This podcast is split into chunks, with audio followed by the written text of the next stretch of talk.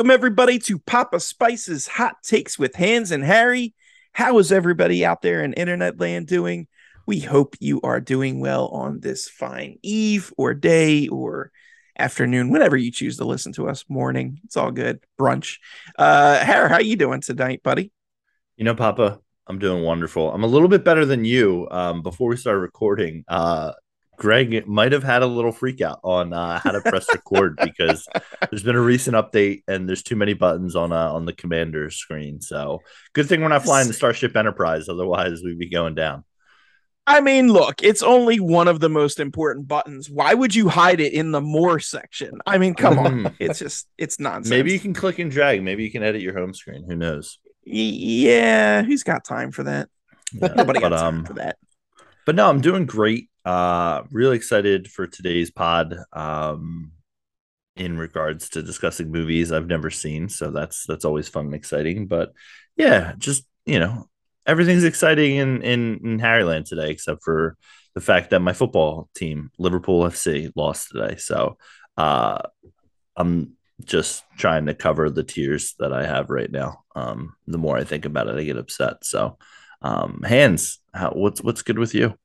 I think you need to become a fan of a real team like like Leeds. Oh, um, shout out Sean. Uh, yeah, I I am. I'm or Wrexham. yeah, or Wrexham. Yeah, get ready. Great. Um, learn all about them Wednesday night, ten o'clock. Uh, no, Wrexham damn near uh, killed him. I I uh, I'm doing good. Uh, I, uh, my week is very much thrown off because um we are recording early. Normally we record on Wednesdays, but mm. uh we are on Monday night, which um I will be uh, in Disney and surprise um mm. come Wednesday night. So uh yeah, and my it just really like I sat down before recording. I'm like, all right, nice, nice Wednesday night, and it's just Monday. So, but you know, almost there. I had a thunderstorm roll by. It was nice.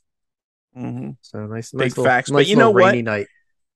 We don't skimp for our listeners because even though it's Monday, we're going to give out Wednesday vibes. All right, it's going to be Wednesday energy. Big Wednesday, Wednesday my dude. By the time by the time everyone starts listening, it's Happy Friday.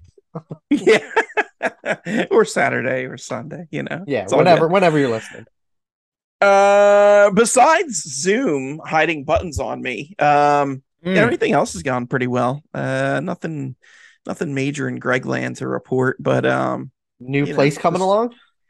Uh, yeah, it is. Um, getting settled and and all of that jazz. Got a little invite that went out to some some buds for uh, an upcoming wrestling pay per view because I uh, I am a fan of pro wrestling. So hopefully, who is have some attendees there. Who hmm. isn't? I who isn't? I I dabble every yeah, once in sure. a while. You do. I fan. see the tweets. You don't talk about it, but I see the tweets on the low. yeah, I I follow along. That's all right. If you yeah, if you follow me on Twitter, you'll see me. You'll see me uh tweet about wrestling and uh, my Lost rewatch that I'm currently going through. Ugh. Mm-hmm. Whatever. Oh, don't even say that, bro. Get your cat out of the face. Uh, all right. Yeah, exactly. all right. So we are here because we figured it was time for another edition of Never Have I Ever Seen. We gotta get some. uh We gotta get some music, like a soundboard. yeah, I gotta like there's like don't, don't, don't, give don't give Greg too many more too much too many buttons. All right, get let's let's, let's not get too overwhelming here. I like well that would be you would download. You would download yes. like with the Arnold soundboards, like in the early 2000s. oh my god, that was the best. Call, I had a skeleton prank call people with phone. them. Oh yeah. um, all right. So each of us, for those that have never heard one of these episodes before, uh, one person is in the hot seat, and the other two members of the team pick a movie that that person has never seen before. Typically, a movie that's well known and or near and dear to us. So, Harry, you were in the hot seat this time. We did a That's full right. rotation. You're back, baby. Uh, what movies did you watch? Yeah, so um the two movies that I watched was Eraserhead, um David Lynch's uh, awful movie and Twin Peaks. No, I'm kidding. Um I watched uh Crouching Tiger Hidden Dragon uh from Ang Lee uh made in 2000. or it came out in 2000. I guess it was made uh, before then. And uh, Tommy Boy from 1995, directed by Peter Segal. Seagal? Who knows? Siegel. Um, I think Siegel. Seagal. All right. Oh, Siegel. Maybe it's- Siegel. Ooh, Siegel. Conflicting Yeah, Siegel. reports here. Siegel. Um, Siegel. so Like yeah, like Jason. uh, yeah, those were the two movies. Um, I I think uh, the folks at home can probably tell if you're uh, a longtime listener which one was picked by who. Um, I even But, think if you uh, listen, if you even if you don't listen and you- like you know us, who probably yes, picked what? that's fair. That's Yes. fair. That's you have even the as well. vaguest knowledge of our personalities. So yeah, how about how about we get started with a little bit of um more of um, a little bit more prestige here, and we'll go with uh, Crouching Tiger, Boy. Hidden Oh. Dragon. All right. Uh, I, I almost I almost wanted to. I almost wanted to joke and, and, and kid. Um, but yeah, the the the action adventure drama about a young Chinese warrior steals a sword from a famed swordsman, then escapes into a world of rom- romantic adventure with a mysterious man in the frontier of the nation. Um, so uh, I believe Greg, you had talked about this film uh in was it action movies i think or Yes. what was what was the fave five so it was action yeah, it was action. Um as i mentioned this was directed by uh by ang lee um who's done you know life of pi uh brokeback mountain uh, crouching tiger hidden dragon gemini man um, Don't forget Greg- Don't Greg forget the big one. out. don't forget the big one i won't forget the big one go ahead Hulk. Hans. You can, hulk uh yes um and uh so yeah so he's uh i would say ang lee is very well known for uh very picturesque movies very very beautiful movies very well done movies in my opinion he has a very a style uh that i would say is pretty easy to tell and that's that's all over this movie in my opinion um the movie was nominated for 10 oscars so talking about that prestige as we as we love to talk about or at least i love to talk about i think you guys just encourage me and say go for it Har. um it won four oscars for cinematography original score uh best international feature back then it was foreign language uh but i just you know best foreign uh best international and uh best set design or i think it was art direction or whatever it was um uh, Greg, since you're the uh, since you're the guy who's seen it the most, feel free to correct me as I go through the uh, actors' names. Uh, we have uh, Chow Yun Fat, who plays Mhm. Master Li Mubai, I believe. Mhm. Um, and then we have Michelle, the, the goddess, uh, the queen, Michelle Yeoh, Mm. uh, as uh, Yu Yu Shun Lin, Lin, I think. Uh, and then we Uh, have uh, I'm sorry. Uh, uh, Yushu Lin.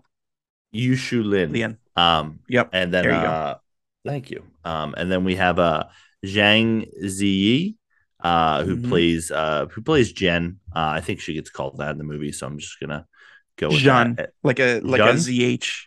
Yeah, Oh, was it Jean? Jean Yu. Maybe maybe it was the uh I was Wait, it calling was her just- Jen. well yeah, maybe it was I the mean, it's way I was- spelled Jen. that's the thing. It's like sometimes when you're reading subtitles, you don't even like think about what you're hearing sometimes. And Right, uh, that's right. probably it.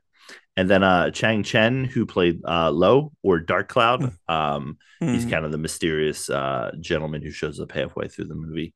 Um so this uh, I don't know if I mentioned also as well. I think this place this this takes place in uh yeah, Chinese in ancient China, um Chinese warrior. Um and it was interesting jumping into this movie because I, I almost felt like I was transported into a universe uh, slash a story that I was playing a little bit of catch up in. Um, I whenever I whenever I watch and I, this isn't just with um, international movies or, or movies with a with a different language, but sometimes when you're watching a strong British accent movie, I usually figure like this is like the Guy Ritchie movies. When like you see them in theater and it takes you like five or ten minutes to like sort of get um acquired to it it wasn't anything to do with the language in this. It was just kind of the story. It felt like almost like these people obviously had a history um especially uh um M- michelle yeoh's character and and uh chow yun fat's character um and it, it kind of just jumps right into it and kind of continues the story and i i don't think anything's left out but it, i wouldn't i almost wanted to pause rewind you know, because you know you're sitting down at home, and and that's always the tough part when you're sitting down at home. The wife's working overnight; she's texting me. I'm trying to focus on this film. I'm like, I'll talk to you in two hours, lady. Um, nice. So yeah, kick her to the curb. So, exactly. So crossing tires on, baby. yeah. So that that's kind of the uh, you know, and then um, you know, Michelle Yeoh is tasked with with taking the sword. Um, I forget exactly. Uh, Greg, you might be able to correct me with the uh the group who she takes the sword to. Is it like the capital?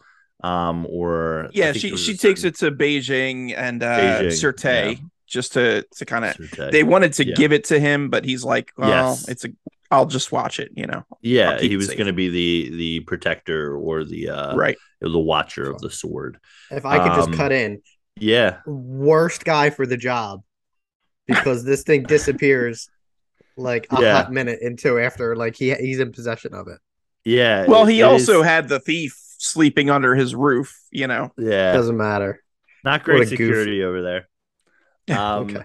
Sorry. But uh. so um yeah as chris mentioned the sword is kind of being stolen but returned and there's kind of you know everybody kind of wants this uh sword the sword of destiny um which is a killer name. Love that. Um that's how you know you have an important uh important sword. Um and you kind of start figuring it out and you know it's kind of shown to you earlier on that it's uh that it's zen zen zen?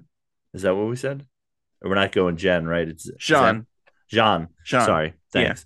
Yeah. Um, and so that that's kind of where the movie starts to kind of pick up. Um, and I would say that's probably maybe about the first third uh, of the movie where this is kind of you know setting you up into this. So so Papa, you know, obviously you mentioned this was on your fave five uh, for action movies. We'll get into that a little bit. Um, but any other reason why this was uh, was a choice for you for me this time around? Uh, quick, quick, one more quick correction. Uh, it is not the Sword of Destiny. It is uh, oh my goodness, the Green Destiny. The, the Green, Green, Destiny. Destiny? Come on, I wrote, okay, all right, yeah. all right. That's on me. That's on me. That's on me. the Green Destiny. Apologies. Um, Apologies to the sword. No, no, it's all good. Yeah. So, man, when we talk about action movies, obviously this is this is a top tier. I think I mentioned before, but um, you know, I'm a big kung fu movie uh, guy, uh, martial arts movie guy in general, but kung fu as a subgenre, and then a subgenre of that subgenre is wuxia. Um, this is the pinnacle of wuxia movies. Wuxia would be, uh, you know, kung fu movies where they have kind of exaggerated or heightened powers. You know, in in this movie in particular, they're flying right. around. Uh, you know, you you kind of see. Um, it's not overt, but there's there's a sense that there's a, a mastery of chi, especially uh, when uh, Mubai is um, healing Jean at at the end after she had been drugged. He's kind of doing the motion transferring chi to her um, to kind of kick her out of that drugged stupor but uh but yeah uh, you know wuxia love the movies this is the pinnacle of that and this is the best um the best way I can describe this movie is just kung fu meets art house. Like it's just mm. such a stunning movie. I mean, the action so well done. Everything just flows like water. It's like you're you're watching a work of art. Like sure, you know, there's there's violence in there, but there's beauty in that violence. It's just um it's almost breathtaking to behold and i i truly mean that uh just absolutely gorgeous.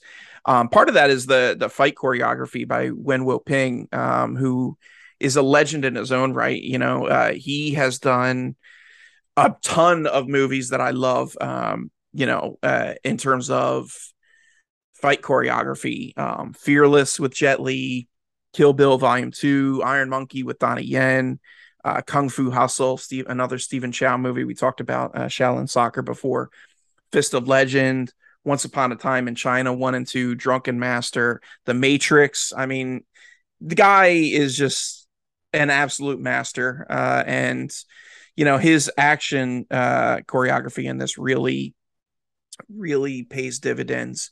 Um, it's just, man, it's this movie elicits so many feelings from me, but again, that that one word that keeps coming back is just beauty. The score, mm. the cinematography, you know, you mentioned set design, all of that stuff. Like a, a, an amazing movie isn't just something you watch, it transports you into that world. And that's exactly what this does. And it's funny, Harry, that you mentioned, you know, you feel like you're almost kind of playing a little bit of catch up when you first jump in. And I wouldn't I wouldn't disagree with that. But you know, another great movie that does that, Star Wars, yeah. the first one, A New Hope.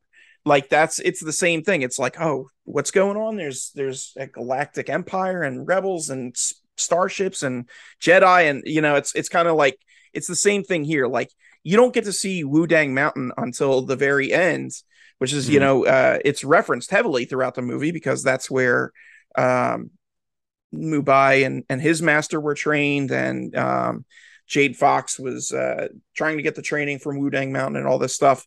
Um, so you know, it's kind of this mythical place uh, up until the very end, and it's one of those where it's like you just kind of have to use your imagination to to fill out the blanks, and and even with doing that, you know, you already know the prestige of that that place just in the way it's talked. The score by Tan Dun, absolutely stunning with uh famed celloist Yo Yo Ma um, performing in it. Yo. abs- yeah.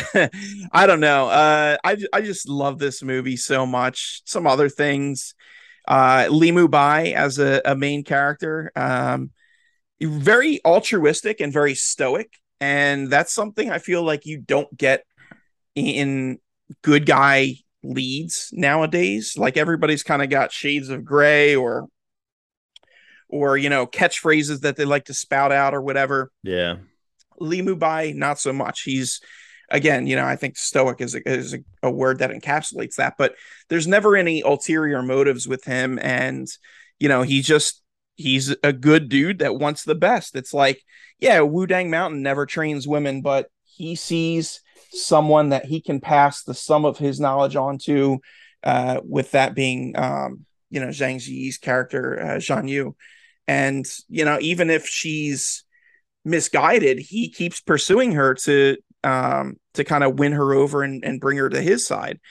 And speaking of which, female empowerment, man. I mean, it's, it's uh, something that you don't see a ton of in kung fu and wuxia movies, but in here you've got two characters, uh, Michelle Yeoh's Yushu Lin and uh, again, you know, Zhang Ziyi's Zhang Yu. And both of those, although on different courses uh, of life um, are about that that freedom and that empowerment. You know, Yushu Lin, uh, she she has been a wanderer and a fighter, and um, she she kind of wants to settle down with the love of her life, um, if he should ever acknowledge that.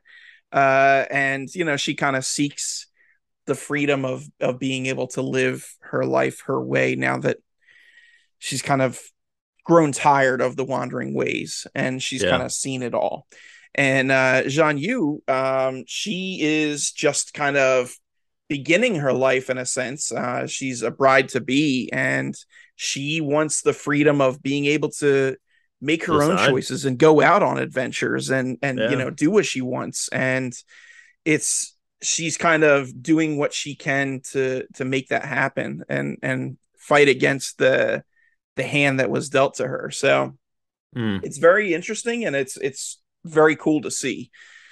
Um I could go on more about this, but those are, you know, kind of my initial thoughts. And I just, man, I, I love this movie so much. Yeah. For uh, those, for those hands, listening at home, uh, Papa, huge, huge Crouching Tiger and Dragon fan. Yes.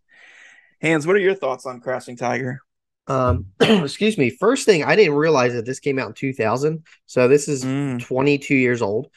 Um, I remember the. I've only seen this movie one other time, and it was during like a film class in college. Um, nice. Shout out film classes. It was like maybe 2004. So I didn't see it in theaters. Um, it actually, I think this got released right before I started working at the movie theater. Um, but you know, I I watched it. I watched in college. Um, I I I remember I feel like I liked it a lot more the first time I saw it. And then when I watched it this time, I just feel like I, and man, I don't even want to have this conversation. I I Oh, think that wow. I I Get, I don't get ready to get ripped up. I don't remember it being as good as I thought it was. I'm sorry, I thought it Oh. wasn't as good as I thought it was when it was when I first saw it. okay. You had it at a higher position than Yes, when you I when I first what you saw it. I was like, Okay. "Wow, this is great." I don't know. now here's like- why you're wrong. yeah, So- No, and and it's just like I, I forgot a lot about it, and I, Hmm. I a lot of the story. Like again, I haven't seen it in, in 18 years, so it's like I I- I feel like there was a lot of some of the story that like actually a lot of story that I forgot, like really who was in this movie and um and the like I I think the one thing I took away from this movie is putting it like as an action movie, which I thought the choreography in this movie was phenomenal. I love martial arts movies like this, like The Raid. I these are kind of movies that I that I do like, and I I feel like what's the one saying? Like I feel like Crouching Tiger, like the choreography in this was uh it walked so the raid could run because the raid is much more intense and and crazy, but Mhm. I, I think that it's more Crouching Tiger was more of a um like a more popular release into like American cinema. I feel like more it got uh, got it put it on the map for modern day martial arts movies. Um, I mean, there was For sure. a, a whole there's like decades of of previous movies that came out before, but I mean, uh, outside of like Enter the Dragon and a couple and like Bruce Lee, I don't think uh, you, uh, people could name mar- like a handful of martial arts movies that came out before 2000. The the success of this movie both critically and financially i can name three right away that dropped after this where it was hero with jet li and um uh house of flying daggers with zhang ji and uh, uh curse of the golden flower. And all three of those never would have seen american release had it Right. not been for this. Yeah, and I think that and, and I think that snowballed into more martial arts movies being released because it put um at least it brought familiar familiarity with like Chow Yun Fat with me, Michelle Yeoh, and Mhm. I like I understand the importance like as a as a as a more modern day martial arts fan, I appreciate this movie because it did it did it did pave the way. Um, I just I, I think going back and watching it 18 years later, I wasn't as like blown away watching it, and and like I thought the story, like you know, the love stories involved with it were were were good. Um, I, I thought, and I don't. That's why I'm like Jen's storyline. Like I forgot about that whole flashback thing where I feel like it took up. I feel like it took up part of the movie, and for a second I was like, I I, I don't know if I miss if I mistook it. Like like They were I- on the like, set of I- the Mummy, I think, for that one, and they were. Uh, well, were and down it the is road. to be fair it is a decent chunk of the film yeah. yeah and and nothing and and i'm not taking away like anything from the storytelling like because i know a lot of people like and you you guys both love the story with it i feel like it went all over They went it went a lot of different places really quick because when it did the jen flash i'm gonna call her jen um when uh when it showed that flashback i kind of was like oh shoot we're in the desert now like now like uh, we're starting a whole different and, and i just got like I think I was watching it and I'm like, I don't know if I if I watched it with like like right away. Like I thought now did her her lover guy did he like kidnap her or she just kept Oh. trying to get the comb, right? He took Like, an item yeah, of it was- hers and she chased him down. Okay. yeah So I think I may have like maybe missed like a good two, three minutes of that where like she was in the cave with him and I'm like, does she have like is she like getting like Stockholm syndrome? Because this is like I I thought he was keeping her there. And I got and I thought that's why I was like, wait a minute, like it that's not what happened. And it was like half serious half playful like right. yo that's mine give me that also, but, you know also, whenever he like tried to let her loose, she like either tried to run away or fight him. Um, Yeah. Mhm. and she was gonna kill herself going out on the desert alone. So Right. And then all that for a comb? Like, come on. but it was hers It was hers. That's right. It was it had significant meaning So- to her. some of that also may have been you know given given what we find out later in the film that she had been studying the secret techniques all of these years maybe uh and maybe this is just me reading too much into it but maybe she just wanted to test her prowess and was like hey i'm not anybody to be messed with so Right. I don't know. Um, I started like laughing when they're in the desert and they're not even like really fighting; they're just rolling around. And I'm like, Mhm. oh my god, like this, like how long is this gonna go? Like this, I feel like this is gonna go, like this was gonna like roll into like nighttime, and you're gonna see like th- something pops up like two weeks later, and they're still fighting in the sand. Um, uh, but I kind of had a feeling like you know that they were gonna end up like I feel like Jen's story was very predictable through this movie, and like, uh, I kind of was on to her the first couple minutes you meet her, and then like I knew where her story was gonna go with like you know having to wanting her own life and which one of the funniest scenes that I've seen in this movie is when the guy runs during the uh, wedding and just like starts screaming and fighting people. I'm like, can, can you imagine if that happens like in real life? Like that that dude that dude would have got would have got just beat up like mercifully. Um and then but but no, he runs away, he climbs a roof, and they all just stare at him like, oh, oh, he got away. Um I, I just thought I was cracking up through through all that. But I, I just I don't know. I, I thought her story was a little like I liked that it wasn't she wasn't a typical like she wasn't like a typical like royalty or, or like a, a like a like a rich girl who wants like more and like want like she actually like backs it up. Like she actually has the skills which normally i feel Mhm. like in these kind of movies they're just like kind of run away and they just get in the way of of the main story. And it, it's like she's basically the main story of the movie where she's v- trained very well.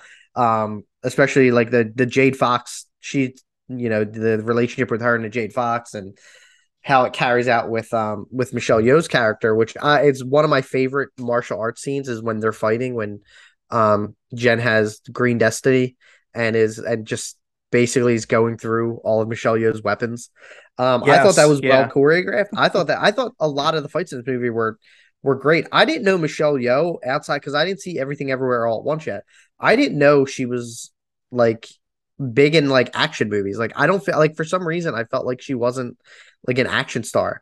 And then I like think back on movies like she was in a Bond movie, like she was in a couple different like like action movies where I'm like, oh, okay. Side note, side note to that, did you see this the you know little blurb that broke recently about her and Quentin Tarantino? No. Tarantino said Yeah. she he, he Oh, was she originally wanted- going to cast her in Kill Bill, but then he thought it would be too unbelievable for Uma Thurman to beat her. So he Yeah. didn't. Because Yeah. she was supposed to be O-Ren Ishii, right? I guess Mhm. it's who we want. Yeah. Okay. Yeah. Um, but like I looked at like her IMDb and I'm like, for some reason, I just felt like she like in my mind she wasn't like an action star. But there's like I've seen her movies like Sunshine, and she's in the Cloverfield Paradox and and and movies like that where it's they're not like action movies. They're you know Mhm. they're just kind of sci-fi sci-fi dramas. And uh no, it was good to actually see like at least see her in this. Like it, I do want to check out everything everywhere all at once one of these days. Great movie. Mhm. So I've heard. Um, but she's been around a We'll while. see. Like, you don't feel like tell she- me. I feel like she hasn't she hasn't aged. I feel like she looks the same in everywhere No. all at once as she does in Crouching Tiger. Yeah. Um, yeah, she looks fantastic.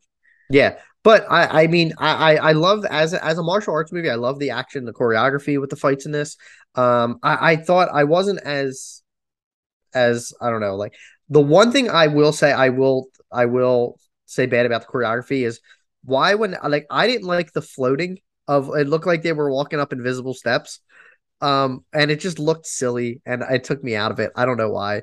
I was like, especially when Michelle Yeoh's running in some scene, they're running like a mile and a half an hour, or like they're just running so slow, and she's just like, like it just I don't that's- know, looked goofy. But that's the that's the that's the wuxia. That's what that's what Greg was talking about. Like Yeah, I understand, but I but I, but I don't have that background knowledge, and neither did it just, I. I waited until Greg told me about it, and I wrote wuxia. Well, I I'm thought, glad that Greg explained it, and it, it looks like they're walking up invisible steps.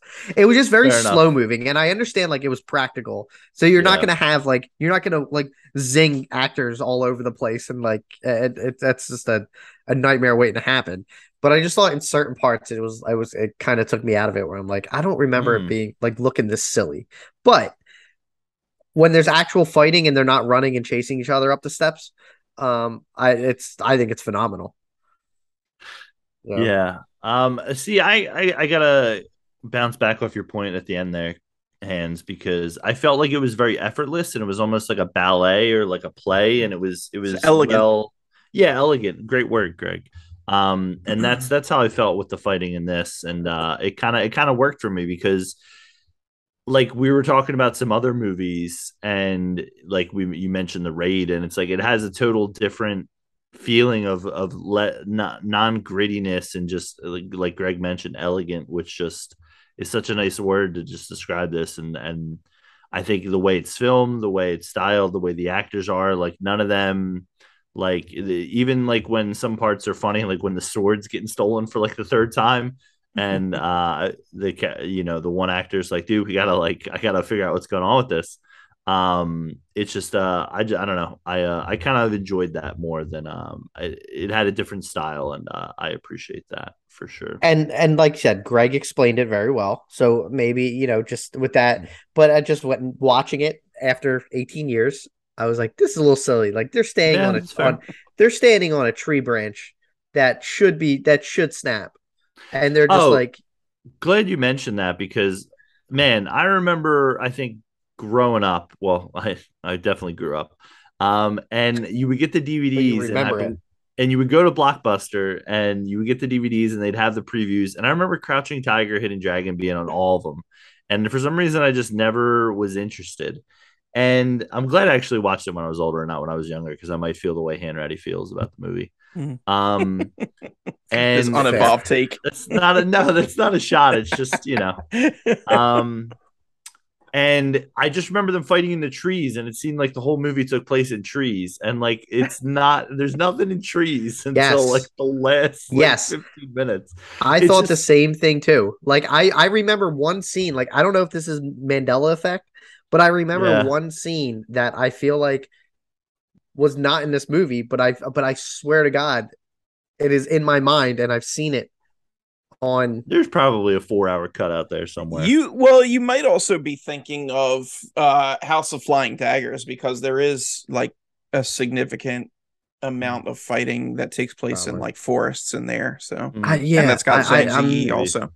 I'm not sure. Uh, maybe it, it, could have been. Maybe i'm thinking of like I don't know. But uh thinking of Point Break. I'd like no, to I... also add one other thing. Oh, I'm sorry. Yeah, go ahead. No, no, no, no. Uh I am a sucker. Uh and this is you know, probably because of it being so prevalent in anime, but I'm a sucker for unrequited love stories.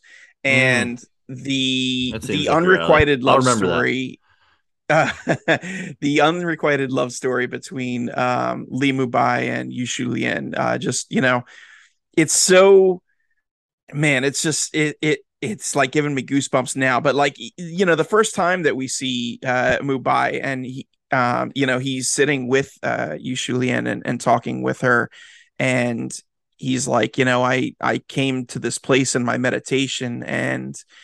I was just it was totally empty, but there were there was something that was pulling me back you know there was a sorrow and you know he kind of gives her a knowing look like it was you. But you know mm. those words aren't ever said. It's all body language and in that eye contact. It's all in there and she knows. Um and you know even you know the very end spoiler alert damn getting goosebumps but like he he is dying. Li Mubai is dying of poison and you know, she's like, save your breath, save your energy. And he's like, no, I have one breath left and I'm going to correct the mistake that I made before. And I'm going to tell you that I love you. So emotional um, in here. Yeah. Yeah. I mean, it's, it's just so beautiful. And, you know, again, that's, look an unrequited love story that's not exactly a, a, new trope or anything well by by definition if it's a trope it's not new but um it's not it's not a, a new concept. Uh, so, but they just do it so well in here. Just again, like everything else, it's just beautiful. It's so well done, and you know, getting to see that that completion. I'm a sucker for happy endings. This doesn't have a happy ending no. in in my regard anyway, and I still love it so very much. Interesting. Um, interesting your feelings on that, considering how low you scored La La Land, Papa. So Dude, La La Land, sure. La La Land, blah blah blah blah land, blah blah land, blah blah land. Um, I they're they're I, I love their um Michelle Yeoh and and and uh, Chow Yun Fat. I love their um chemistry together. Like there's mm. there's definitely tension. They're not on screen a lot together either. They're um, not. Mm-hmm. But there's a like when they're on screen, there's tension between them, like where it's like you it it's you could tell that there's definitely feelings between the two of them. And I think they they they play that off so well and, and they've really good when they're on screen, they they work well together. Um so yeah. But I see I'm a and sucker for unhappy endings. So I this was right up my alley. 500 days of summer, a, shout out. Yes, yeah, for sure. There's just a tinge of jealousy too with Yushu Lien when she sees Mubai wants to kind of take on Jean Yu as an apprentice, and yeah. you know she's like, well, what you know, what does he want with you? And and uh, not that she thinks it's anything appropriate, but it's like he could be Damn, spending his days me. with me. Yeah, you know, yeah, yeah, delivering swords to people. um, I was gonna, yeah, use the word elegance. I felt the fighting went uh, along with the elegance of the movie really well, mm-hmm. as I mentioned earlier. Um, I I wrote down and and you mentioned it a little bit, Greg, too, that the fight choreographer. What did you say his name was? I'm sorry. Yuen Woo-ping. Wen Wo Ping. Uh, he had uh, it was very Matrix like in just the way it, it kind of had that feeling, not in like the same you know, uh, brutish way, but it just, you know, you could tell kind of the same choreographers there. So that was interesting. Also, all the actors did their own stunts. Um, they mm-hmm. just used CGI to remove the wires. So shout out to that. Um, big fan of that. Um, I thought the Jade Fox was an interesting side plot. It kind of helps, you know, bring all the characters kind of together. Um, you know, with finding out that uh that uh Jin Yu um, is kind of working with Jade Fox. Um, that you know Mubai. Uh, he also had uh, like his previous uh, master like killed by Jade Fox, and so I thought I thought it was just interesting. Um, that was the only word I could use for it. I mean, Jade Fox kind of gets uh, her revenge there, as Greg mentioned towards the end. Um, as as much as as much as Hans didn't enjoy the flashback or, or thought you know we're going to be in the desert for a while. Um, it wasn't like Dune; they weren't in the desert forever. Um, but uh, really, really enjoyed the flashback uh, with with with that. I really wish we would have maybe gotten a uh, uh, uh Yushu Lin and Mubai uh, Li Mubai uh, flashback. I think that would have added to their story a little bit more. Um, not I wonder if it was just because I wanted like, but maybe that's also the beauty of it is like you never really explore their their love, you know, or their you know um their story so much. So I would as much as I would have enjoyed it, I wonder if that was uh purposefully done, um, you know, to do that. And uh mm-hmm. and yeah, I loved uh we we mentioned the uh the the the gene what did I say? Gene? What am I saying? Um, Jean. Jean and uh, Shu Len uh, fight a lot, as, as Hans mentioned. Mm-hmm. Big fan of that. Um, girl, you know, girl power, uh, girl, you know, lady empowerment, all that good stuff in there uh, for 100.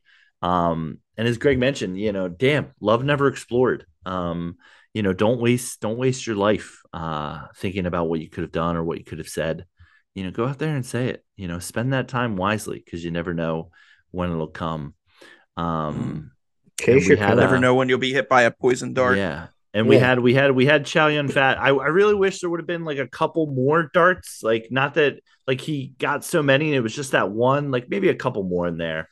Um but that was that was that that was a little yeah. bit sad he, see. he, went out he went out with a dart, a poison dart. Like I wanted him to go out with like go out like brutally.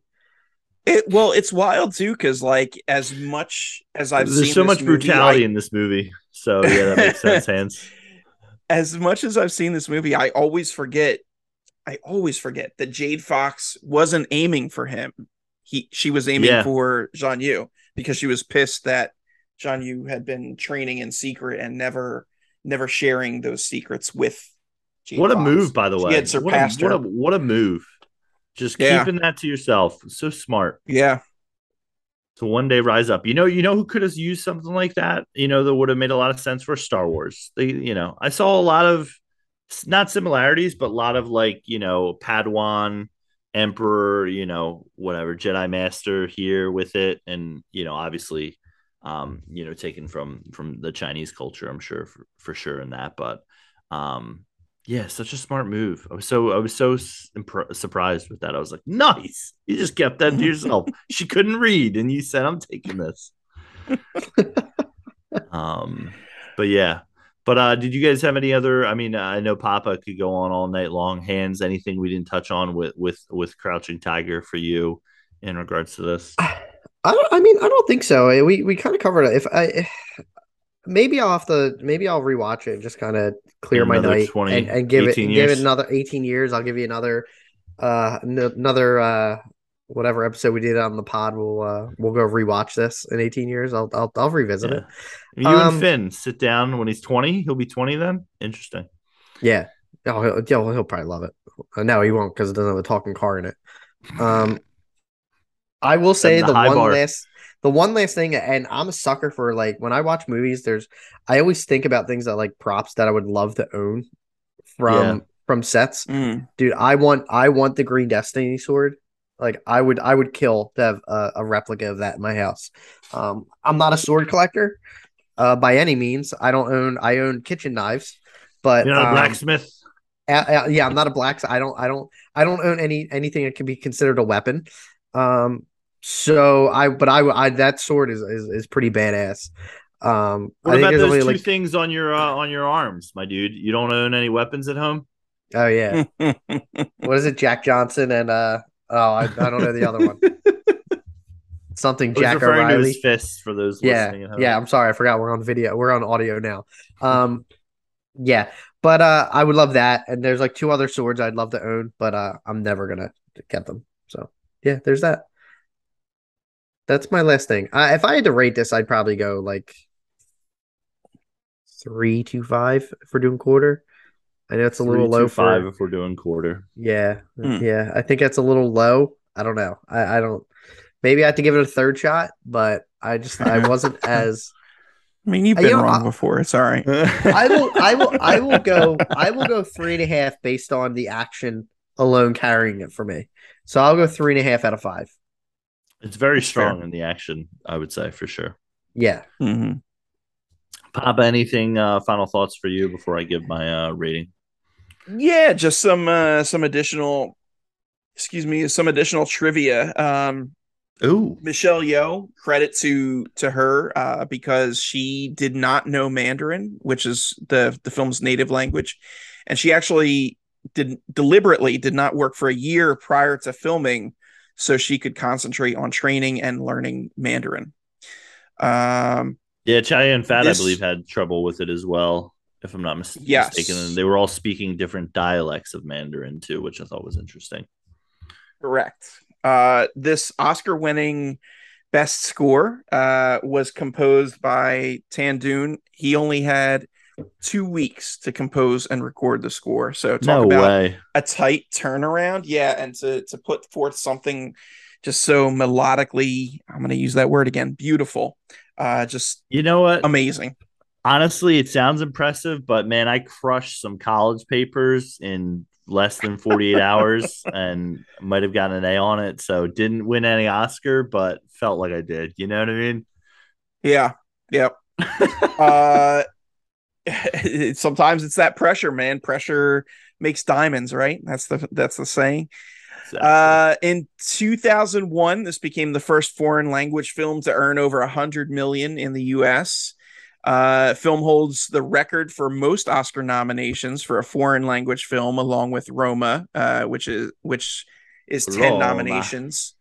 Um, additionally, it shares the record for most Oscar wins by a foreign language film with Fanny and Alexander from 82 and Parasite from 2019. All three films won four awards. And although I although I don't see it anywhere. I'm pretty sure this was the first um, foreign language film to be nominated in that category as well as Best Picture. Uh, oh, interesting. I'm pretty sure. I don't. I don't know for a fact, but if it's not, because I don't think the category existed uh, up until a certain point. So I think that's that's Are how you talking about international in, or yeah, yeah. uh, which has varied between that and and yeah, foreign language yeah, film. yeah, yeah. Um. Oh, and one last note too. Uh, the the song uh, "A Love Before Time," which um was also nominated for an Oscar, uh, was played at my wedding. Um, s- yeah, a song by Oh. Coco Lee. Uh, yeah, it's absolutely gorgeous. Plays during the credits. Go out of your way to Yeah. uh, give it a listen. Um, just lyrically and and again melodically, very very stunningly beautiful. Uh, so all that said, this should come as no surprise. I rate Crouching Tiger, Hidden Dragon five out of five. Is it a perfect movie? No, but it's darn Mhm. near close to it. Uh, it's just you know it it's top of the line for me, and it's Yeah. you know one of the things I like to say for my five out of five movies. This goes in the pantheon of all time cinema greats. So Yeah. Yeah, I think uh well said, Papa. Well said. I think I think a lot of times with five star movies, which uh I don't know if the next one is uh, is a Hanratty five star, but uh it's a Hanratty five star. that- it's that's the not a. It- it's it not can- a five star. it can be it can be a Spoiler five alert. star from from from your perspective and uh i i like when uh you know people make their claims for their movies and they just say hey this is a five star movie so Well, um buckle up. thank you thank you papa for the recommendation it was uh it was it was a lovely beautiful film as we've mentioned. Um i was i was i was happy and i guess like i mentioned earlier i was happy i was a little bit older when i watched it because i think when you know you're in your teens and you got all that teenage angst and all that uh, aggressiveness you know you want to see a cool martial arts movie and this is a little different. It's a little a little slower more elegant um beautifully shot. Uh i rated this uh film uh four out of five stars uh for me so uh really really from you. enjoyed it yeah yeah i you know i I was I was juggling three and a half to four for a little while, and then I was kind of like, well, I wish there was a three point seven five, and uh, I was a little bit more generous with this one um, in regards to the four. So Harry um, would have gave it a four and a, Harry would have given it a four and a half, but he was pissed that it didn't uh, it didn't extend the MCU anymore. uh So- yeah, hundred percent. Yeah, it didn't it didn't take on the the challenge. There was no tie in. I was upset. Um, Mhm. but no, I um yeah, it was it was it was beautiful. I had a great time. Good. Glad you enjoyed. Thanks. Great recommendation. Well, let's let's uh let's talk about the next film you sat down. yeah, You hunkered yeah, down so- for. yeah, uh, Tommy Boy, 1995, directed by uh, Peter Peter Segal.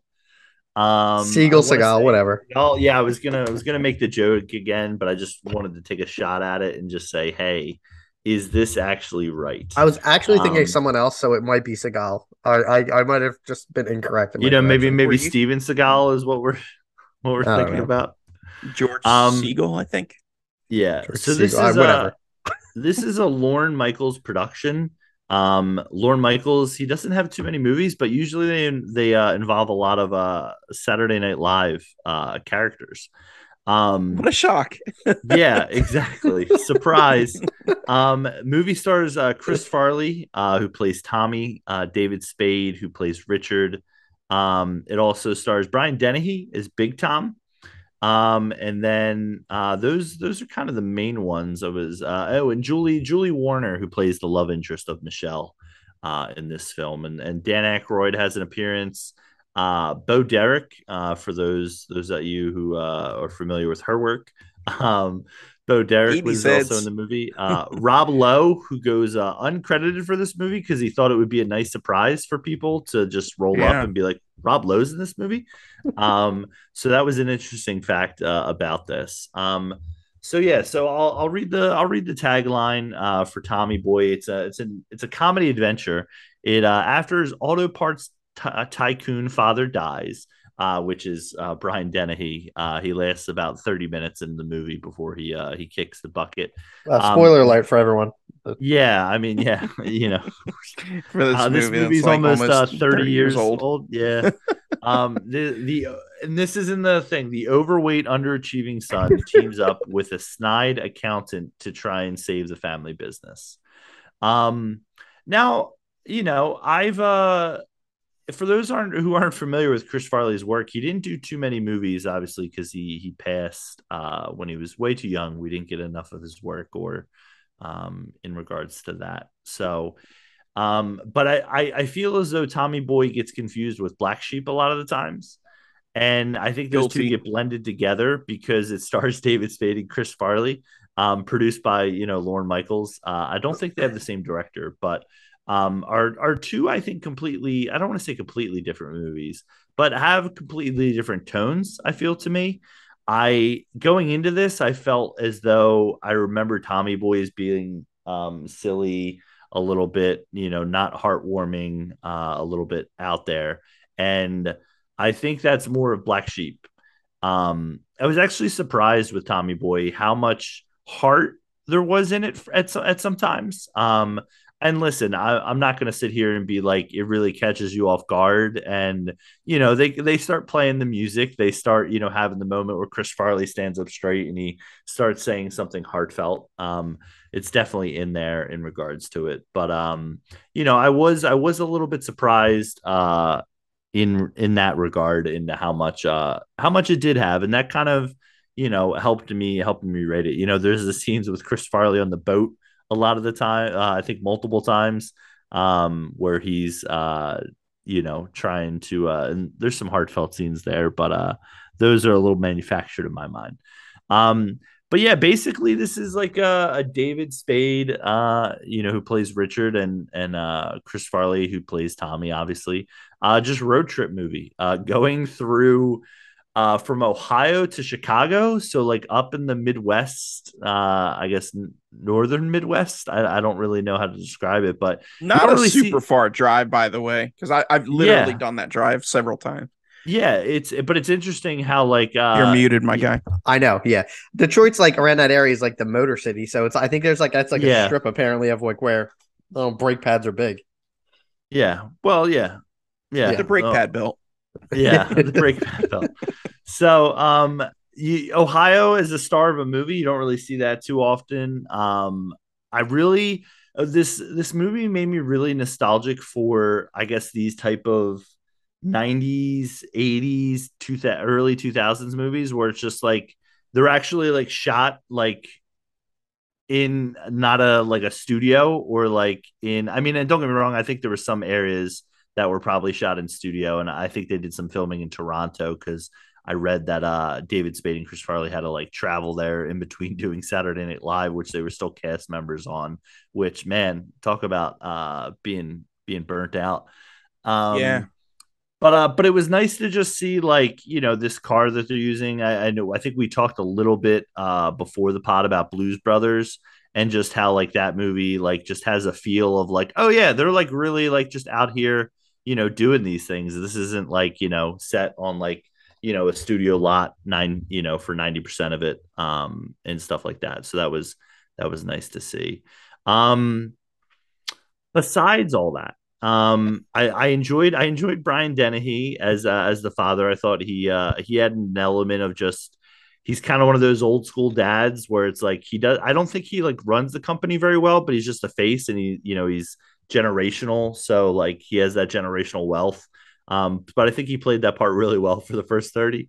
Um, I think Rob Lowe brings a lot of humor to this movie that uh, reminded me of like Home Alone hijinks in regards to like how his character is like trying to sabotage everything. Um, for example, he drives over one night to the factory and there's a dog on a chain, but the dog like can't make it. But then he tries to shoot out these tires, but he misses and then like cuts the chain of the dog in the shot and then like the dog like attacks him and it's like like on you know jumps to the next scene so uh, I thought it was just really strange. Uh, the more when I read that, like Rob Lowe was like, "Don't tell people I'm in this," I thought that was really, really funny. Um, in regards to that, um, but yeah, that that's kind of uh, that's kind of my generic thoughts on on kind of the the the story and and some of the some of the actors in the movie. Uh, Hans, I'll toss it to you. Why uh you know why besides this being uh an all-time i think you put this in fave five comedies if i'm not mistaken this is probably uh, my what yeah this is probably my favorite I, I, don't know where i ranked it in top five probably yeah close to number one, maybe. Oh no, I think I'm forgetting Sarah Marshall is number one, but Tommy Boy was on Yeah. the list. Yeah. Um, What a So- shame. let me take you back to you know like uh when I when uh, little Chris Hanratty was was nine or ten years old, and I got the the heartbreaking news that I was a little older. I'm sorry that Chris Farley had passed away. Um, probably one of the saddest days of my life. Um, at least top ten. I'll put it up there. Um, but I like it's movies like this that he I I will I'm will be the first to say like yes he did three movies that are pretty much the same exact movie with this black sheep and he did an um one with uh, uh matthew perry called almost heroes which i think is extremely underrated if you if you ever have an opportunity to watch that just uh, like watch it once it's very stupid but it's basically this movie and a lewis and clark version of of tommy boy um Are you not a Be- Beverly Hills Ninja guy? That's a weird one. I saw. I, I think I've only ever seen that once. I couldn't rewatch that. It was goofy. Um, I mean, the they're all sequel goofy. was uh, Beverly Hills Chihuahua, right? yeah, yeah. And then which which had its own spinoff. Uh, like had seven more of those.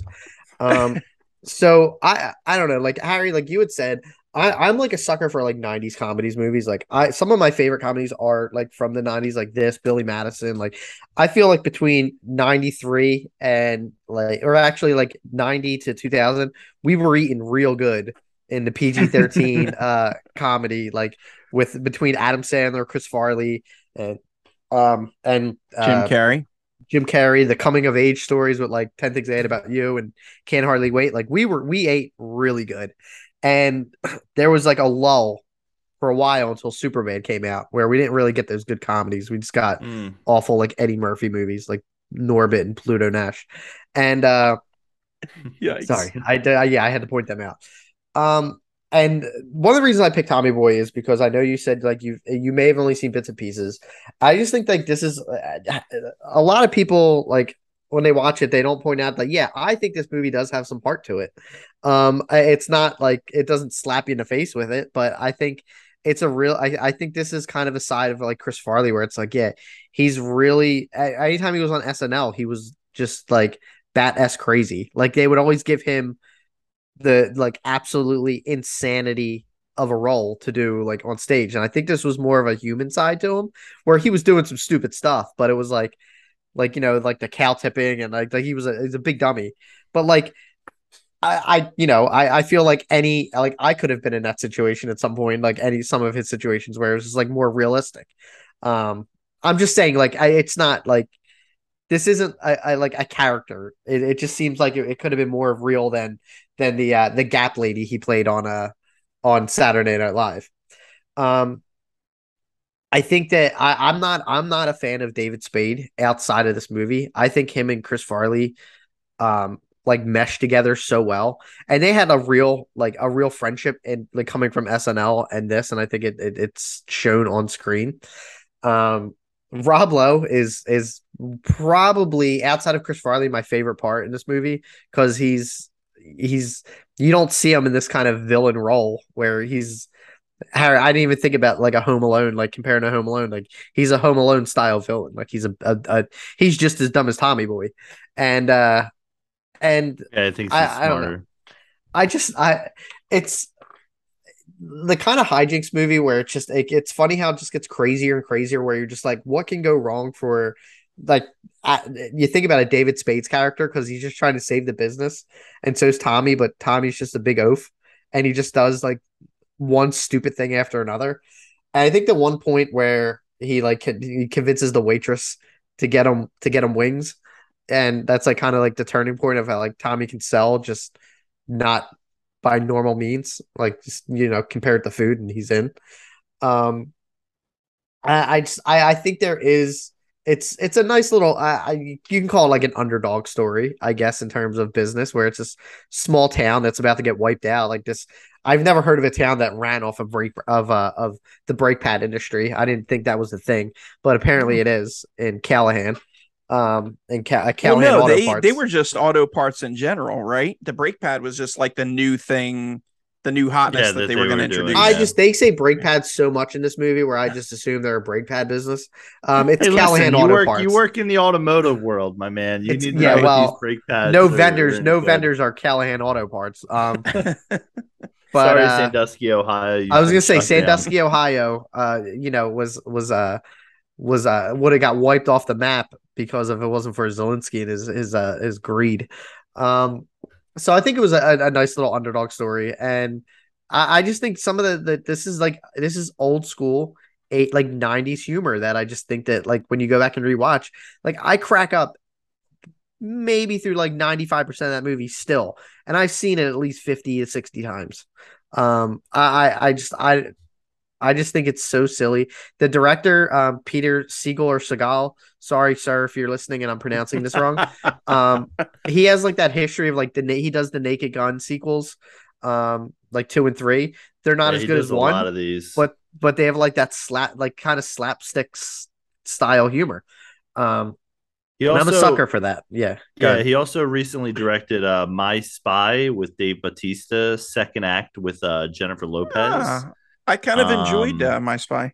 there we yeah, go and uh, I, I think his best known movie is uh, Get Smart, the Steve, because that was like probably after the height or during the height of The Office, uh, the Get Smart uh, movie with him and uh, Anne Oh yeah, I forgot about that. Yeah, But yeah, I Yeah. mean, he's also done a bunch of others um, similar in that vein, like you mentioned. Uh, I mean, I don't want to go. It's just like his whole he has- IMDb, but yeah, yeah, he has that like that that kind of style where it's just like uh, like you find yourself in these ridiculous situations and and just brings out humor in it. Um, I love it, also having Yeah. a little heart, you know. and and a little heart, Yeah, I mean, I don't know if Get Smart had heart in it. I didn't watch it. Um, I you know I probably won't, but I'll just assume it doesn't. Or My Spy. It's not terrible. Um, I don't know. I'll take your word for it. Um, so yeah. So Greg, I'll turn it over to you. Uh, your thoughts on on Chris Farley's gem of a movie, Tommy Boy.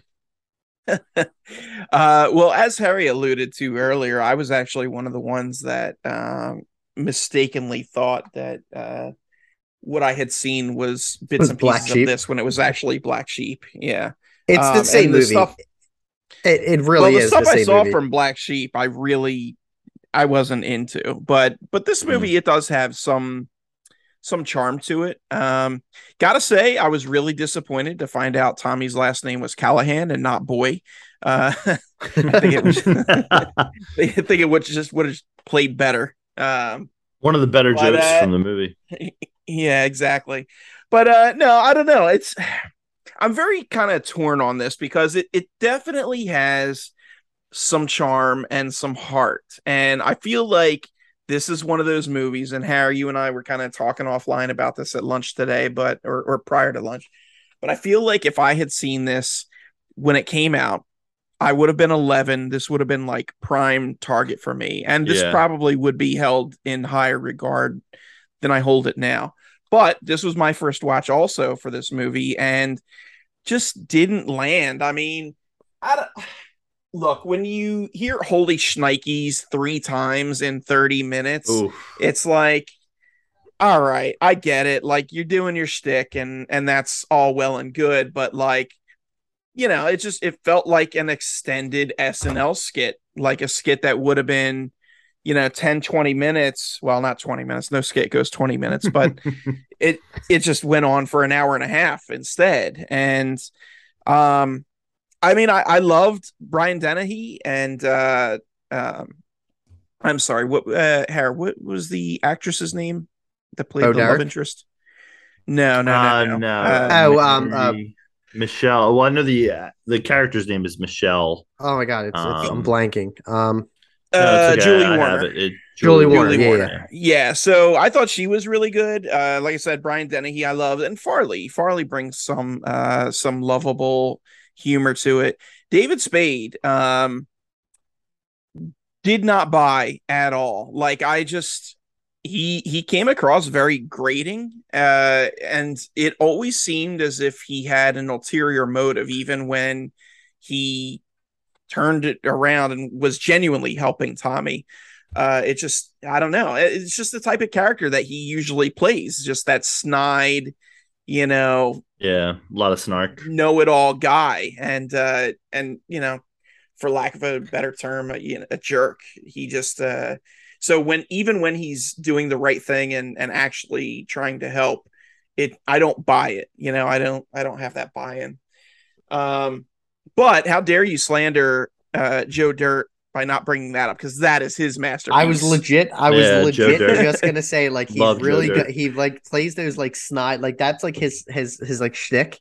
Where like I yeah. feel like he plays straight very well, but then I in my head I'm thinking I'm like, oh yeah, he did do Joe Dirt.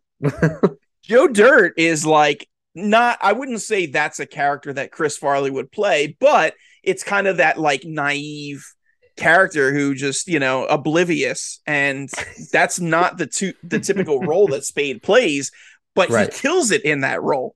Yeah. Um, but yeah, him him doing the the kind of jerk thing, seen it, does it in like almost all of his SNL skits when he's not playing. Um, you know the uh the son that Matt Foley talks to during his motivational speeches because he also kills yeah. that role. um, but uh, but yeah, I don't know. It's just they kind of drug on a little too long for me. Um, wasn't huge on it. Let me see. Well, let me see what other thoughts I had. Um,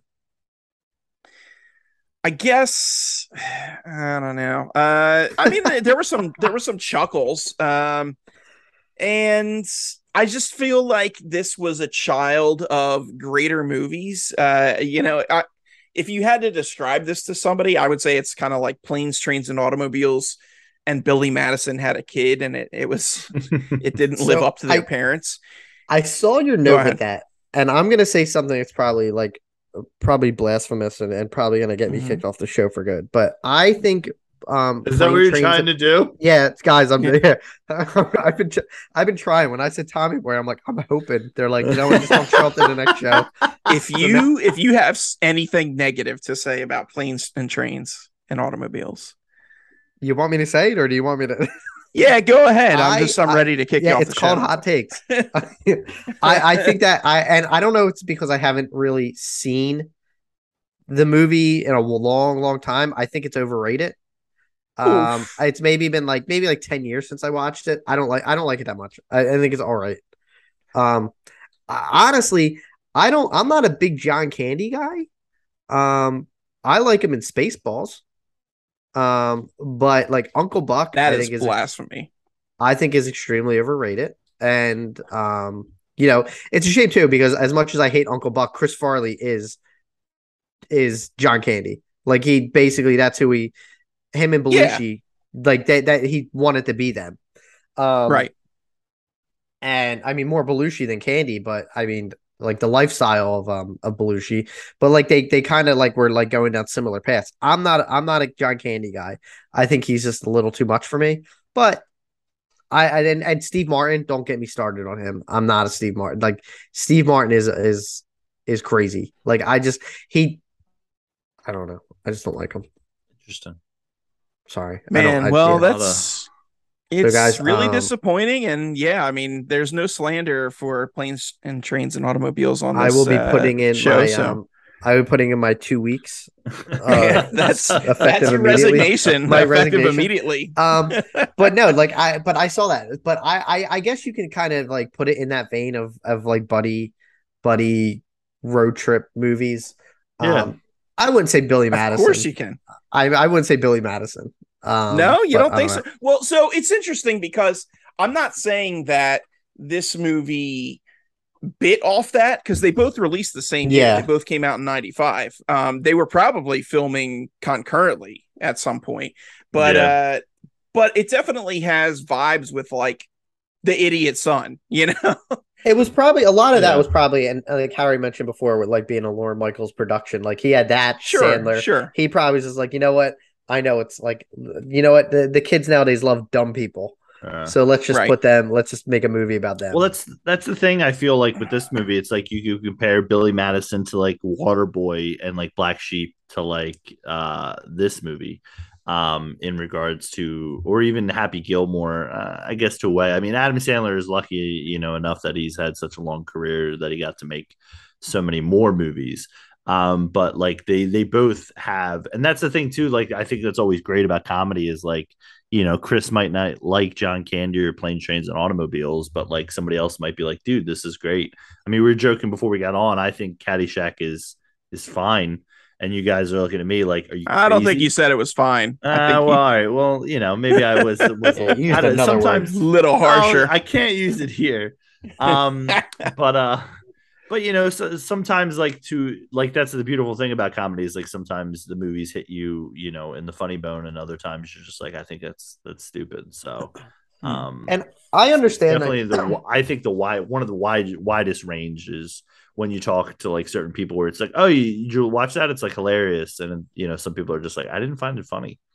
I, I guess, Mhm. and and to Greg's point of of saying like, all right, I I didn't see this when I was eleven, like you didn't see it when you were eleven, so I could see where if you haven't seen it since it's been out for almost thirty years, like this might be, like it might Yeah. not be up your alley, which is you know uh, that's comedy. There's comedies that people love that I don't like, and it's just you know the it that's the nature of, of the movie Yeah. business. It's showbiz, I will give you another uh, hot take, and and this is along those lines, but a much beloved classic of people from my generation, I didn't see until I was like 25, and I I Can I didn't get guess? it. Like it, the English patient, yeah. Shut It, up. it was hold on I'll, I'll you can guess chris but um it was let me well yeah just go ahead tell me Did it come out in the eighties? Was it eighties? it did Yep. Princess Bride. no Ooh, okay, that. never mind. Then I gave up. all right uh harry you want to take one shot it's a comedy. mm, no there's comedy in it but it's Oh, not a comedy okay. Oh no, I was going straight comedy. Okay, never mind. Monster Squad. Top Gun. i love monster squad top gun i didn't see until recently both wrong uh the goonies We've Ah, talked about this before. Yes. Okay. i didn't see I that for- till I i was like 25 and i'm like i get the appeal but like it doesn't do anything for me at this age Mm. in my life so You've been on my Yeah. Twitter. You've been on my Twitter since the past uh, seventy-two hours. Uh, I- I didn't see any Goonies related tweets, but Uh, there was one. was it That's sloth? funny. I know you're partial to Baby Ruths. Um, I, I, I it said something like I, I, I'm, I, I, maybe something like I'm ready to throw down with someone who says the Goonies doesn't age well. oh, all right. Well, let's get the Mm. gloves out, my guy. It'll be I'll fight. Planes, I'll Trains, fight. and Automobiles versus the Goonies. Which, by the way, Planes, Trains, and Automobiles is not only fantastic because you've got two comedy geniuses. Say what you want about Steve Martin, you know, maybe he's not the most likable guy, but he knows what he's doing on screen. Directed by John Hughes, right? So more Yeah. pedigree there. And uh it's like the quintessential Thanksgiving movie. So I don't know. I, I Mm, watch it every year for Thanksgiving, and that's legit. lovely. All right. Yeah. So we trailed a little bit off of Tommy Boy, but I mean, we're having good Yeah. discussions here because it, Yes. it's going to open up. I, I- I'm going to open up like, and this isn't for t- a, a- a discussion now. We can discuss it later. I, I can open up a John Hughes plethora of hot takes at some Oh, point. God. Mm. Uh, don't want to hear that, That right sounds. now. That Yep. sounds like uh, for your next hot takes episode, hands. Just at, Yeah, the next hot for sure. takes, I, I, like I, I, we'll talk John Yeah. Hughes. All right, cool. oh my Um, god. But I'm just gonna say, just because he Yeah. directed Planes, Trains, and Automobiles means nothing to me. Okay. all right. So not a fan of film, I see. um or good film anyway. Uh yeah, so I don't know. Uh, you know, just to tie up my my thoughts on this. Um There were some chuckle worthy moments. There's definitely a few classic lines that I didn't realize came from this movie. Uh ultimately not my cup of tea, but I wouldn't I wouldn't say it's a bad movie, just wasn't necessarily for me. John Hancock. It's Herbie Hancock. And it's so funny too because I oh man, I saw that joke coming a mile away when he was when he was filling in the test. I'm like, he's gonna write Herbie. I guarantee it. And it's still it's still what like I, I cry watching that because it's just like he's so confident that it's Herbie. And I still say that when like someone says like I need your John Hancock, I'm like John Hancock. It's Herbie Hancock. That's one of the things that aged well for me with this movie is that uh, going to college for many years is uh, shouldn't be frowned upon. Everybody's on their own timeline, doing their own thing. It doesn't matter. And uh, Van listen, Wilder. we- We've all, we've all, And- we've all been and in there. Yeah. We've all been taking an exam where we're writing down an answer where we feel so confident on it. We get that score back, and it's definitely not. So, or you know, whatever Right. application for a job, or you know, you're taking a learning course at work, and you're like, "Oh, I know what this means," and you're totally off. Um, Can we talk and- about Hans legit like crying right now? Losing it, Because I'm just mute imagining his goofy face, so confident, and he writes down Herbie instead of He even gives himself the nod. Like, Um, I'm about to bump my score up by 0.25 just because it elicited that reaction from you. yeah. so there was uh there was the uh, no, like Greg had mentioned there was the line brothers don't shake hand brothers hug That was one of Um, them, yeah. You know uh uh did I Tommy hear a one niner? wingy. yeah Yeah. Tommy one wingy did I hear a niner in there um when he's You when he's giving from a over the phone walkie-talkie? number yeah um so there there was there was a couple moments of good of good humor in there but um some of the uh some of the fat shaming stuff i thought was really Mm. kind of dated and wasn't got like really old really quickly but i think like literally just like greg was saying with holy shnikes or when when uh chris farley goes son of a like Mm. that and like the fat shaming was like all over this movie and like meanwhile all this is happening and julie warner uh, who plays Michelle, is like all all over this guy, like absolutely adores this dude, and is just like sees that he's got a, a heart of gold, and um, I just uh, I thought it was I thought it was uncool and it really dates the movie. Um, now you you could say that about many movies, like Forty Year Old Virgin, it really plays with you Mm. know um using a couple terms that uh aren't you know very much welcome so I, you know, I tried not to hold that against it too much, but it was definitely kind of frustrating to be like, geez, you know.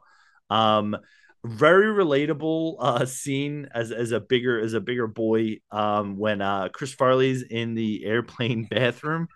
And listen, it's the worst, obviously, outcome of that. But there's been many a times where I have tried to turn in certain places, and uh, it's tight. You know, it's tight out here for them big boys. So, Amen, brother. um, it's uh, it's it's it's a challenge. Um, What about when David Spade walks in and walks right out and he's completely changed and Chris Farley's just like yeah, like look at him Yeah. like what the hell happened? that's that's the way it feels, Hans. That's the way it feels. You see somebody else come and you're come from an area, and it's like, how did you fit in here? How did you do this? What this doesn't make sense to me. Uh, you know what? Uh, just real quick, one one joke that really did get me, like I legit laughed out loud at, was um when uh the fan goes on and uh David Spade's hair blows off like he's wearing Yeah. a toupee Oh, because yeah, it was yeah. so unexpected. I was like, oh, that's great. Yeah, oh man. That- and the old lady the old lady when she was like when she's like the whores running around with their little behinds. He's like, once during the war, I visited a prostitute. My life's been a living hell since. Mm. See, it's Yeah. those little lines that are funny. Yeah, that was- that was hilarious. I thought it was great. I, I'll Um, agree on the on the fat shame shaming.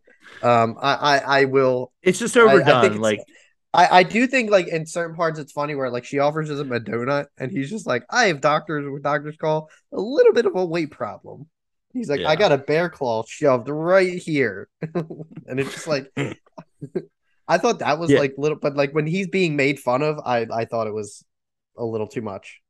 Yeah, it's just like it, when it's like every other character he meets is like doing that, as opposed to just Mm. like it's the one character in his hometown who just like yells it all the time. Um, and uh, you know, the to me this felt very much like uh like similar, and we, we kind of talked about comedians and and you know comedy and who we like and who we do.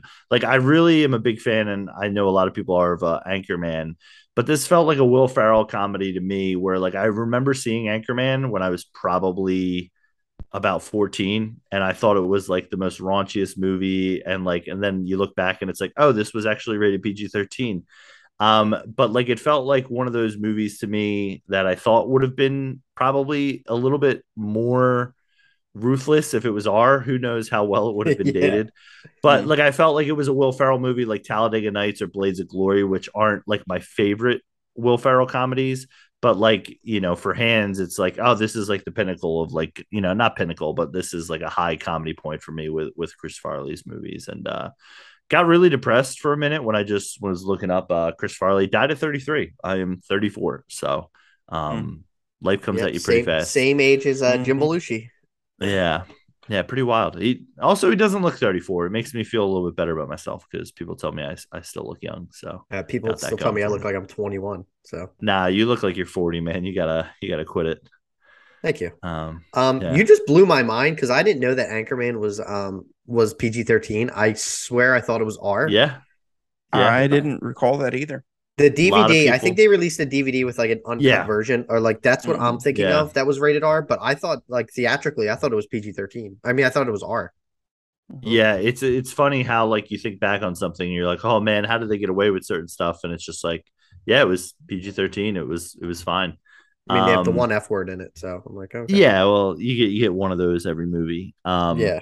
But yeah, uh, Papa, any other any other thoughts on uh on Tommy Boy for you, Crouching Tiger, Tommy Boy? No, I just uh I'll I'll give my rating for Tommy Boy. Like I said, you know, had some good stuff, not necessarily for me. I give it 2.5 out of 5.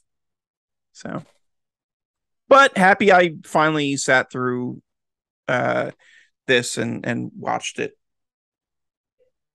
Check it off. All right, Pete Chris Farley.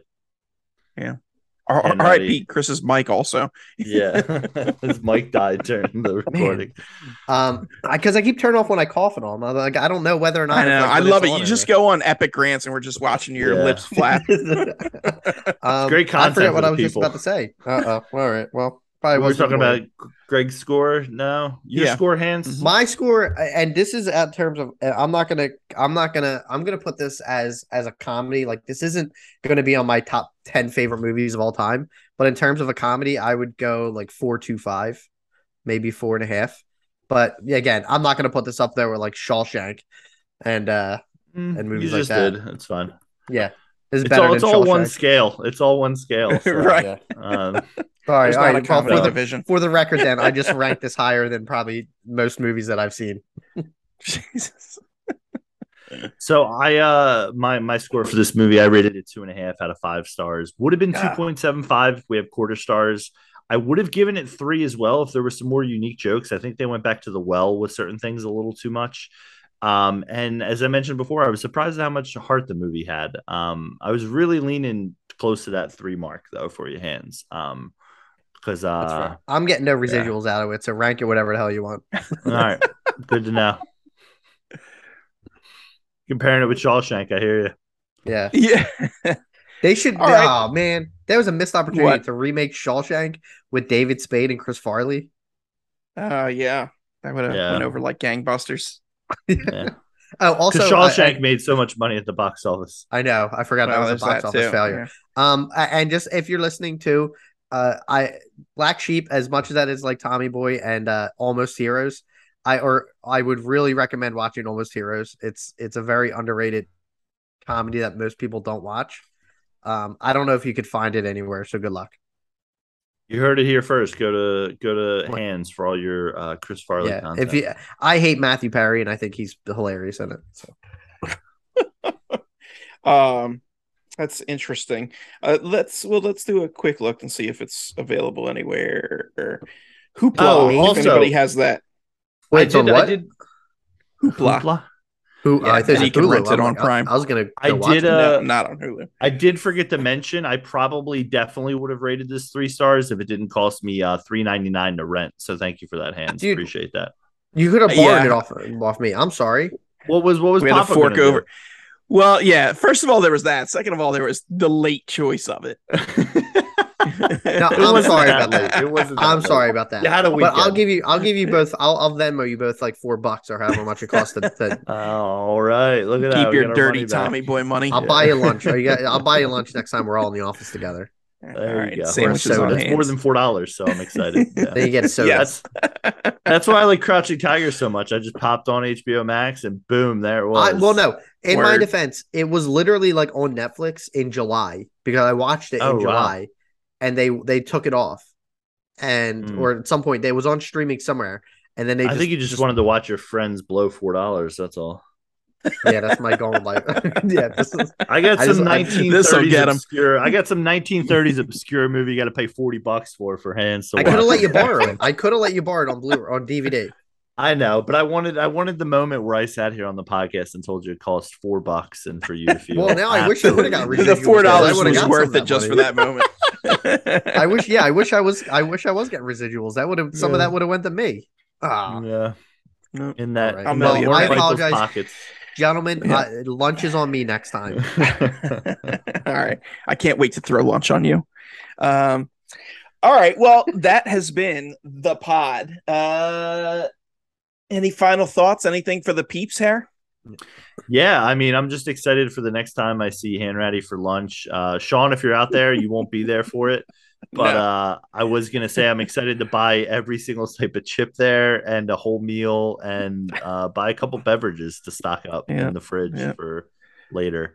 Um, but no, thanks guys for listening. Um, appreciate your time. Hopefully, um, you know, either if you haven't seen these movies, you know, maybe we got you uh, interested uh, and wanting to go check them out. Um, you know, one at least one of them. a- one's a now one's a comedy classic and, and one is a is a martial arts uh elegant film. So um We're just throwing out classic now, huh? yeah. Well, I mean, listen, I, I think I think for a certain generation, people would consider this a classic. I'm trying to pump it up for Hans. I'm trying to get him that extra coin. He owes us Sure, lunch, sure. man. So Fair. All right. All right. Hans. Anything for the peeps? So all of a sudden, I, I, got a movie that I've come up with 30 years ago, and yes, it is a classic. But then uh, Harry mentions a, a a movie from like the the Stone Age in black and white with Paper Moon, and and no one gives him anything. you With like Gilda Paper Moon. Featherbottom. It was You a little better like than Paper I thought. Moon. I thought it was okay. Oh, but uh, everyone, uh, it's been fun. I, you know, as as we've been alluding to this whole episode, this is my last episode, um, because apparently I'm I'm bleeding money. I'm bleeding money for this podcast, so it's not financially uh, responsible to keep me around. And uh, and I pick bad movies. So uh, it's been fun. no one I, I said really they were a, bad. I really had a lot of fun with these two. Um, so in in two weeks you'll get uh hot takes with uh, Yeah. Harry Just hot takes right. with- Uh, yeah. Sands. Ha- oh, Yeah. I was gonna make it Tom, Sans but okay, Hans. but- Sans Sans Hans. Hans. Sans Hans. I like that. Um, all right. Well, thank you guys, everybody, for listening. As always, uh, we hope you had fun. Uh, stay safe. Enjoy the summer as it comes to a close. Tell those people you love them. And as always, make sure you live spicy. Spicy.